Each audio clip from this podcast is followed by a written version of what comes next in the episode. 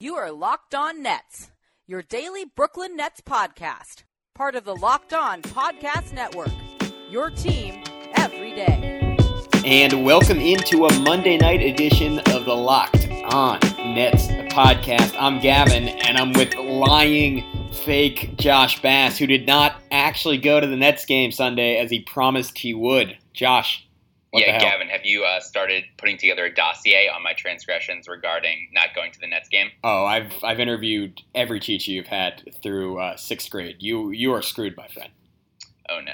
Yeah, it's, it's too bad it's, you're, it's, uh, the, you're. The dossier you're... was the dossier was actually sponsored by uh, former podcast host David Bertsberger. Is that correct? yeah, yeah, yeah. He he he wants he wants you out. He's he's not at all happy with what this podcast has become. Yeah, so that's a shame. Um, but I did not go to the Nets-Nuggets game. There was uh, kind of a mix-up with our tickets, and then when I finally got them back, my dad and I looked at each other. We looked at the, the rain, the pouring rain outside, and we decided to go on StubHub immediately, about an hour and a half before the game, and sell our tickets. Uh, so if you're the listener that bought those tickets, thank you for that. Um, and so congratulations. Yeah, congratulations. I recouped all the money. Um, unfortunately, you weren't able to see a Nets win, though. No, no, it was it was pretty brutal. The Denver Nuggets... Uh, romped over the Brooklyn Nets, uh, one twenty-four to one eleven, led by a, a fourth quarter where they outscored the Nets forty to twenty-one. And I'm pretty sure the Nets ended that, excuse me, a third quarter. And I'm pretty sure the Nets ended the third quarter on an eight oh run.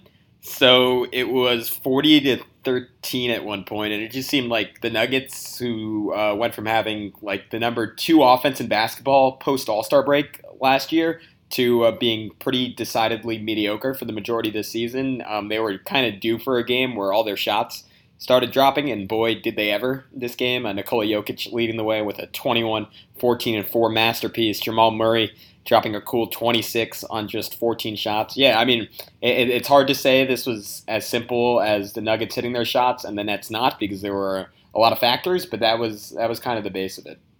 Yeah, I think a lot of it was Emmanuel Mudiay providing that spark for the Nuggets. He finished the game with fifteen, probably had at least twelve of those in the second quarter. I'm seeing now that he ended up with a minus twenty-three, which seems improbable because he was doing all the damage in the second quarter when the Nuggets really closed that big gap that the Nets had kind of gotten off to. Um, so that's interesting to know. But yeah, the Nets defense, the energy wasn't there. Part of it might be Demaryius Carroll and Quincy Acey's absence, so the rotation was a little bit shorter, and guys like Sean Kilpatrick and Mozgov had to play extended minutes. But again, the energy wasn't there, and you really wanted to see it, uh, especially after that drubbing against the Knicks, that the Nets were able to come back with some passion and fire, but it wasn't happening, which is unfortunate and kind of a little unsettling for the team. Yeah, well, they came out with like a good first quarter. They uh, outscored the Nuggets thirty-six twenty-nine, were passing the ball around really well, hitting all their shots. But uh, my my like big takeaway, and um, I, I think it's fair to like start conversations when they win the game talking about D'Angelo Russell, because he's usually the biggest reason they win, but conversely when they lose, I think it's also fair to start the conversation with him. And uh, my big thing was the Nets can't really have him hijacking possessions, and it, it's such a delicate balance for Kenny Atkinson, because he kind of uh, bases this whole system on unselfishness, but simultaneously like he wants every single guy on the floor to have the confidence to shoot when they feel like they can hit a shot, and I think to some degree that that's been kind of magical for this Nets team, and they've won some games, like specifically that Cavs one, that they probably shouldn't have because of that mentality. But it can kind of backfire when like you you want everyone attacking, you want everyone moving the ball, but then D'Angelo Russell catches it and just stops the the machine kind of, and will take two jab steps, uh, size his guy up, drive in, take a tough floater on the very first possession of the game. He took a turnaround, like twelve-footer from the baseline. That was a shot you take with the shot clock expiring, and he took it like ten seconds into the game. So uh, to me, that was a big deal, and I saw that happening time and time again. And that doesn't just mess up one possession. I think that lowers the energy of everyone. It messes up how you play defense. It can lead to runouts. It uh, forces everyone else. So it doesn't force everyone else, but encourages everyone else to be more selfish on offense. So to me, that was kind of uh, a, a big part of the problem. Yeah, I agree. It definitely takes everyone out of rhythm. Russell seemed very lethargic yesterday, just trying to do a lot of uh, trying to go to guys into fouls on three-pointers, and it worked a few times, but also uh, it started getting him offensive fouls and him just having a double dribble and turning it over and um, kind of igniting the Nuggets fast break and getting them going. And I think Russell, one thing I've noticed a lot uh, when he runs the pick and roll, he kind of likes to survey around. It doesn't really use like it's kind of have pointless having the pick for him because he's just surveying the floor and not really making a decisive decision. Uh, I guess that's kind of a the same thing, decisive decision, but he's allowing the defense to recover while he's taking those extra seconds. So when you contrast him with someone like Spencer Dinwiddie, who definitely doesn't have that raw talent, but is someone that really likes to go and uh, pushes the ball quickly and either decides whether he's going to pass it or shoot it pretty immediately, it's definitely a stark contrast there. Yeah, no, one hundred percent. And, and I think you uh, texted me immediately after the game, and I hadn't watched at that point, and you were saying, I'm, I'm pretty convinced uh, Spencer Dinwiddie is a better player than D'Angelo Russell. Uh, me being the uh, level-headed one of the two of us, I encouraged you to maybe uh, wait twenty games at least before making a declaration like that, because I, I think this was Dinwiddie's like best game ever, and this is about as bad as you're going to see uh, D'Angelo Russell play. But I do agree with you that with this game, and I, I think really his play the entire season, uh, Spencer Dinwiddie, regardless of who's healthy and who's not healthy, he, he's earned um, a bigger role in the rotation.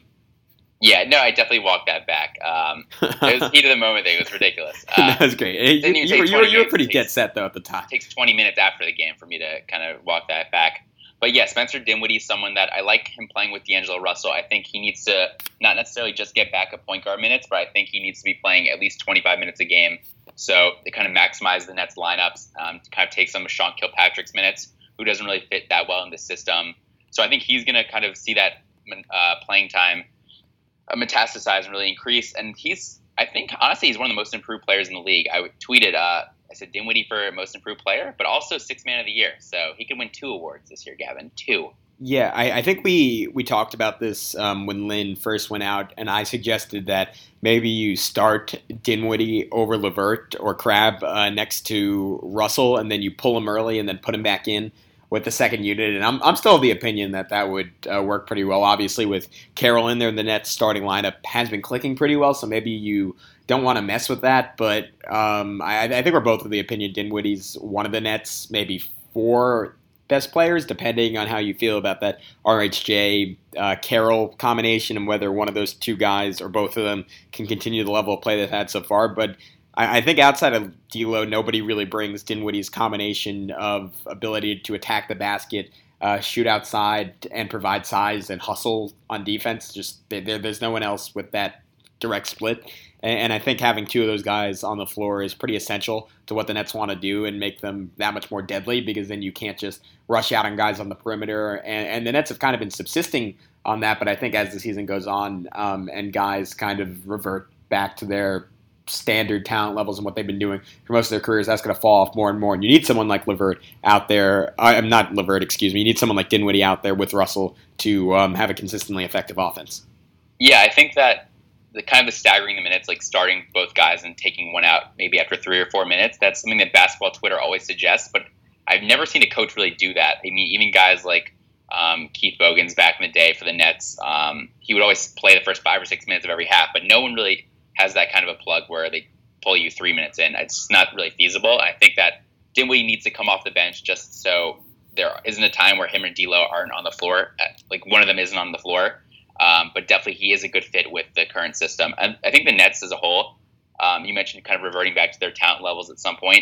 They need to be moving off the ball and making sure that ball movement is crisp, because that's how they maximize their talent and their skill level and that spacing that Kenny Atkinson always preaches. And if that's not happening, and it wasn't happening in the third quarter of the Nuggets game, then you see what happens where the Nets can't score and they don't have the one-on-one talents to, to make anything happen. Yeah, I'm I'm with you. And I think um, at certain points that's kind of an issue with their um, starting lineup when you have Mozgov in there and you have Mozgov spacing, because I, I noticed this time and time again. When he'd get the ball on the perimeter, he would almost shoot it every single time. And if, if he's wide open, that's not like the worst way to end the possession, but he, he's he's kind of a ball stopper when he gets the ball on the perimeter, because he doesn't really have any skill set out there other than um, just firing up a shot. He can't attack a guy on a closeout. He can't make the extra pass to keep the rotation moving. And I guess it's better to have that than someone clogging the paint and kind of stopping that five-out basketball from being really successful. But he, he's an outlet that doesn't have the same possibilities as all the other guys, and I think that was really stark in this Nuggets game, because they were kind of giving it to him, and you can just close hard on him and you don't have to worry about any negative repercussions of that. And it's going to be interesting to see if that leads to them playing Trevor Booker maybe a little bit more down the road at the expense of Mozgov. But as it is, I mean, Mozgov only played uh, twenty-one minutes tonight, so I don't know how much you can bend that. And and just watching this Nuggets team um, against them, my, my big takeaway was, you know, if you switched uh, Mason Plumlee for Mozgov, and uh, I know I know Nets fans love Plumlee, but he's not exactly an elite center. I, I was just thinking that this would make This would make that would make this Nets team just dramatically better, having a guy who's really mobile at that five spot.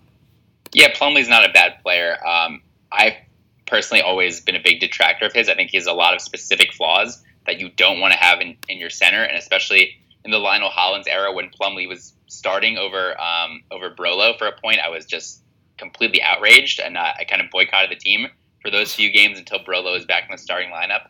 But yeah, Mozgov, there's a reason why the Lakers were willing to um, give D'Lo up. Just to... Oh, Josh, uh, I think Miko, uh, my dog who hates you, I might have heard your voice, but now now he loves you. You guys have you guys have turned it around. Yeah, we have a we have a somewhat cordial relationship now. Yeah, but uh, I would not go as far as say love. Um, I th- I think you guys are getting there. Anyways, um, yeah. So this game started off. Nets uh, pretty dominant first quarter. We're still up by a little bit at halftime.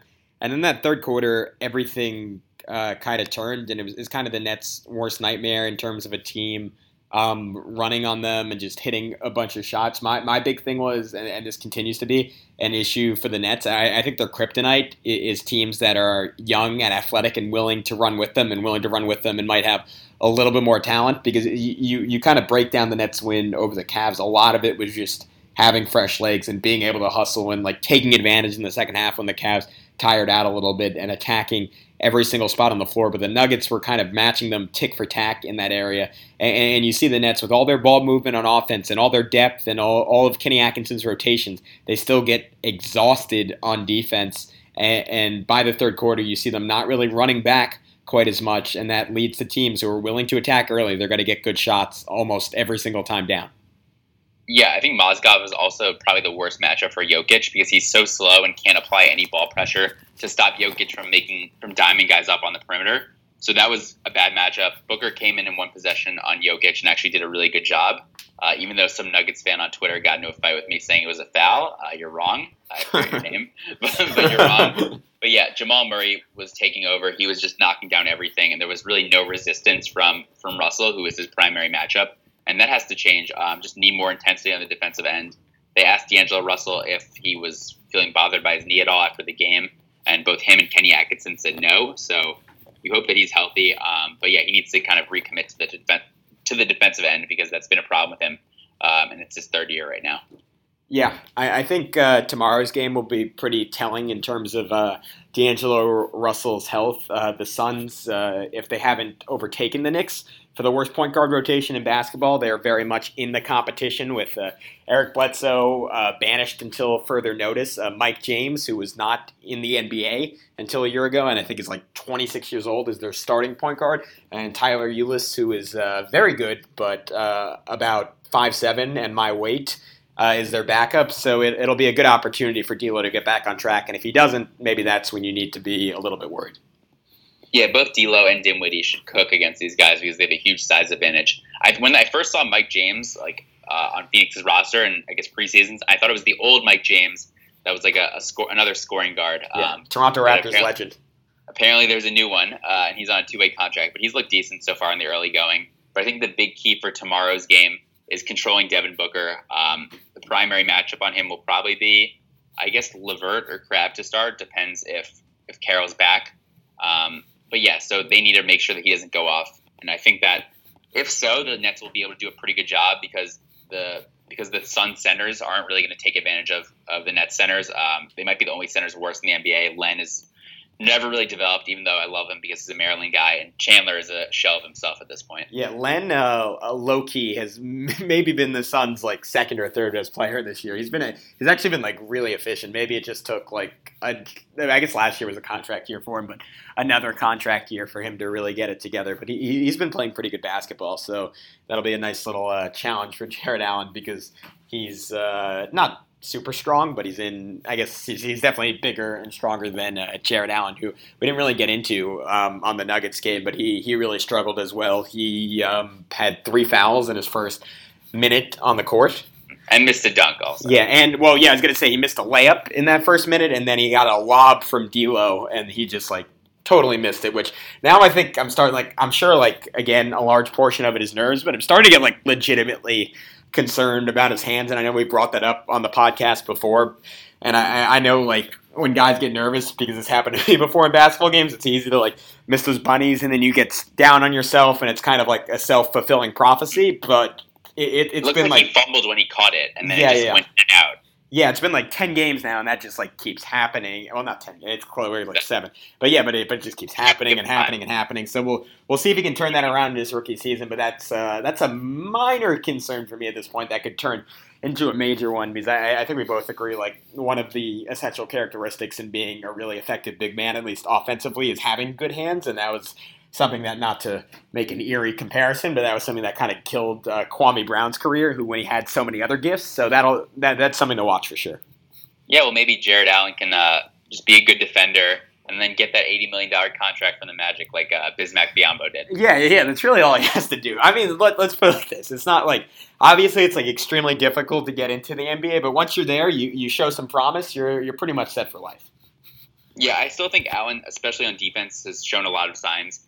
Um, he's a good rim protector. It seems like a lot of tough shots are going in against him, but he's in the right position and he's uh, goes vertical pretty often, has obviously very long wingspan, which is helpful for blocking shots. I think offensively he needs to figure that out. But um, if he can kind of improve like his hands and just practice catching the ball on the roll and get more familiar with his teammates, I think he'll be okay in the long run. Yeah, I'm, uh, I'm one hundred percent with you. Um, I think uh, that, that was pretty much all I had on this Nuggets game, except for uh, one uh, fun fact. Uh, I'm not one hundred percent sure about this, and I can't really confirm it. But, uh, Josh, I'm sure you caught this on the broadcast too. This might have been, um, if not the longest, one of the longest uh, regulation games in N B A history, and not in terms oh, of real yeah, time, but game time, because um, the clock stopped for thirty-seven seconds, the game clock that is, and uh, Ryan Ruocco and Jim Spanarkel were right on it on the broadcast, as was the uh, Yes uh, production truck. And then they reset the clock, but they only ran off ten seconds despite thirty-seven seconds going by and a basket being scored during that time. So there were actually twenty-seven seconds extra in this game, and I'm sure that has had to happen at some point. There's probably a game in the sixties that went for two hours that we don't know about when, when the uh, hand timer or the sundial just froze for an hour, but I, I, I don't know. This this has to be up there, and I thought that was a pretty funny occurrence. No, yeah, it definitely was. Um, kind of ridiculous. I I can't believe they didn't fix that. Um, but yeah, I can't wait for the thirty for thirty on this, maybe twenty years down the road. Yeah, absolutely. I'm sure it's going to be huge. I'm sure. I'm sure it won't be a mini. It'll probably get the uh, full uh, hour and a half uh, doc treatment. Um, okay, my uh, call of the game, the first one featuring Ryan Ruocco, uh, friend of the pod, former guest on the pod, and not uh, Iron Eagle. This one, he he had a, he had a couple of good calls, but uh, th- this one was just a little joke that he had in there. Um, they were talking about who am I, and while Jim Spanarkel was uh, celebrating his uh, first victory of the season, they were uh, talking about uh, Richard Jefferson's uh, rookie year, and uh, someone was noting, I think it was Spanarkel, that it was the last time, oh no, it was Michael Grady, that it was the last time the Nets started five and oh, that was two thousand two, and then uh, Ruocco quipped, that was also the last time Jim won a game of Who Am I? So that was that was pretty Sick fun. Burn. Yeah, yeah, yeah. I was like, I wanted to just like uh, send the uh, Kelso gif over to uh, Spanarkel, but he's, he's yet to give me his uh, his number, unfortunately. All right, so that's it for this uh, Nuggets game. Unless uh, Josh, did you have? I'm assuming your player of the game was uh, Spencer Dinwiddie. Yeah, uh, Spencer Dinwiddie warranted the boss player of the game. No boss player of the game against the Knicks because that was just a train wreck, and no yeah. one deserves to be. deserves to be rewarded based on that performance. Yeah, and associated with your uh, golden name. All right, uh, Suns game tomorrow. We are both going to be attendants, uh, sitting apart because we hate each other. Yeah, I think we're going with either four or five people to total. Um, I'll be on one end, Gavin will be on the other, and we will not speak until we get online to record this podcast. Yeah, as is tradition, which uh, makes it extremely difficult to uh, organize. But yeah, I wouldn't... I, I hesitate in, in a season where the Nets don't really have playoff expectations post the uh, Jeremy Lin injury. I hesitate to call any game a much win, must, uh, much less one uh, less than ten games into the season. But this game will be telling, and uh, it, it's a great opportunity for the Nets to get back on track. And then if they don't get back on track, then you have the right to be a little bit uh, concerned about this team. Because this is one that, as well as the Suns have been playing recently, and they've been dramatically better since firing Earl Watson, they should uh, absolutely win. And the Nets actually have a chance to put together a little bit of a streak because they play Uh, Phoenix, and then they go on a West Coast road trip hitting uh, L A, Phoenix again. That could theoretically be three wins in a row at Denver. I can't wait till we steal Brook Lopez back. And oh, yeah, absolutely. Leave yeah, them we, with Mozgov. Yeah, we were uh, talking to Kenny Atkinson about the kidnap plan, but, uh, well, you know, I should probably delete this because they, they want to keep that a surprise. Uh, then they go uh, to the Mile High City, uh, get a rematch with Denver. Maybe they win a revenge game there. Portland, very tough, uh, but somewhat beatable, and then at Utah, and then they come home for Boston. So that could be a chance to put together a good little run. Um, and there's been so much parity in the N B A this year. I wouldn't really call any of those unwinnable. So that should uh, certainly be interesting, and it's a good chance for the Nets to get going. Yeah, no, I'm excited for that. It's definitely to, excited to see some of the Western Conference teams that you don't normally get to see. Um, definitely interested to see how D'Lo returns to L A. And uh, obviously they took some shots at him back then, and uh, especially Lonzo Ball saying that they needed a leader when D'Lo is still on the team. So it'll be interesting to see if he can uh, put together a good game there and, and show them uh, that they should not have let him go. But yeah, we're that, happy to have him. So. That, that that's the early season game, definitely from his perspective, that I'm most excited for. And I I personally, like, he seems like the type of guy that, like, needs to be focused at different times, and I think that'll really focus him. And Lonzo is a point guard that, at least at this point in his career, even though John Wall actually didn't do that much against him, he's he's still, like, I think, kind of ripe to get lit up. So I, I think I think D'Lo could absolutely go off in that game. I'm kind of interested to see what kind of reception he gets in L A, because it's such a weird situation. Like, because he was never a part of a good team there, and he's only there two seasons, and he got traded on bad terms, but it wasn't because he asked to get traded. Does he get cheered? Does he get booed? Does he get ignored? Because all they care about is uh, ball mania at this point. Uh, there Kuz are a lot mania of possibilities. Also. Yeah, Kuz mania, yeah. So it's, it's kind of, have Lakers fans forgotten about him? I, I generally tend to think he was, like, well-liked there, and, like, people, like, if, if they hadn't gotten Lonzo and they had, like, gotten, like, another, like, like Josh Jackson or someone, like, D'Lo would still be, like, a very big deal there, and especially if he was playing well, he'd be really beloved there. But uh, I, I think it's going to be fascinating to see what kind of reception he gets. Gavin, who gets a more uh, a more welcoming se- uh, reception? D'Lo against the Lakers or Alan Crabbe against Portland? Oh, man. um... I'm going to say D'Lo because I think he'll get some cheers, and I think there are going to may- be maybe uh, five people in the Rose Garden who remember who Alan Crabbe was.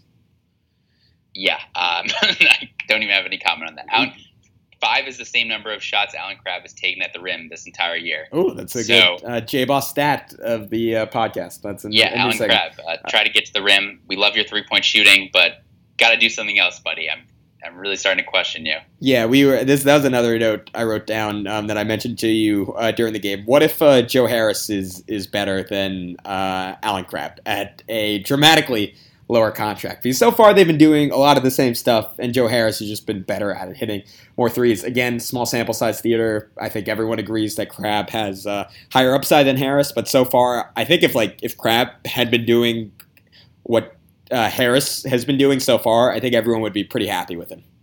Yeah, no, I I agree with that. I think that I was looking at their stats today. Um, Joe Harris, for his career, takes twenty-one percent of his shots at the rim, and I believe Alan Crabbe's number is only fifteen percent, and Alan Crabbe is certainly more athletic. Um, you'd think he has a little bit better of a handle, but better size. He just can't seem to get to the rim, maybe too many pull-ups, uh, and he really needs to kind of work on getting to the rim more and going all the way if he wants to become a complete player and get his uh, efficiency up. So, yeah. yeah, interesting to note. And the really insane thing is, like, at least so far and just watching the two of them, like, I kind of think Joe Harris is a better shooter than Alan Crabbe is. Like, his form is just, like, and I know Crabbe's form is, like, never the most aesthetically pleasing, and obviously last year was good enough to shoot, what, like forty-seven percent from three or, like, some ridiculous number? Yeah, like forty-four percent. Number. Yeah, yeah, yeah, forty-four, and he was right behind, I think, Clay might have been first. I don't one hundred percent remember. But anyways, he was he was up there. He was second or third in the league in terms of three-point shooting. But I don't know. Harris's jumper is just so pure, so picture-perfect every time. I'm, like, frankly, like, shocked when it didn't doesn't go in. Like, the only two he missed during this game on six attempts were one when it was, like, off-balance and the shot clock was running down, and the other one was, like, a half-court heave. at the end of the quarter. Like, I'm legitimately shocked every time it doesn't go in. And, like, the way Crabbe's been playing recently, I'm, like, surprised when it does.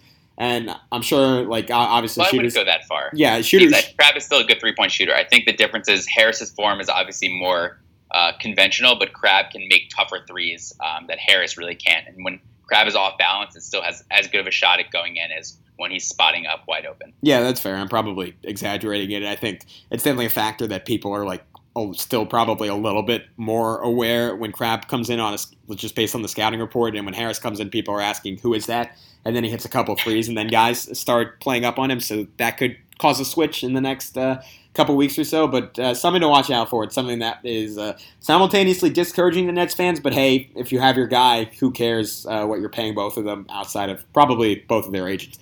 Anyways, uh, let's finish up uh, with one final segment. Uh, Josh, what has grinded your gears recently? So I've been on a lot of ticket sites recently, uh, StubHub, SeatGeek, um, Ticketfly, and one of the things that bothers me so much is when the tickets are advertised at a certain price and you have to click and click and click to get the real price with fees before you decide if you want them. And everyone knows there's going to be fees involved. I just hate when the ticket companies lie to me and try to deceive me. It makes me feel insulted, to be honest. Anyways, uh, that is it for this episode of Locked On Nets. Again, if you didn't see, we have made the switch from Audio Boom to uh, Panoply, and we're uploading the podcasts on uh, Megaphone as of now. Um, that doesn't affect your day-to-day listening, just uh, for people who go online and listen, and I'm not uh, sure how many of you do, that there's a new place to get it. And again, if we haven't already, I don't think we have, uh, we will make that the header on our Twitter page.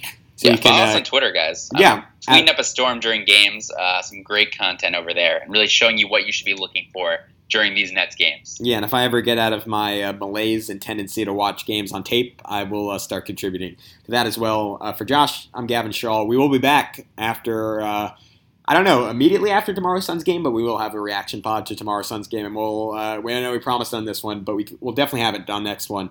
Um, we'll, we'll give you a taste of what the Nets experience is like in person. So for Josh, I'm Gavin, third and final time. Peace out. All right. Solid. Yeah, I'm going to delete the part about Miko biting you and maybe some of the Zeke stuff.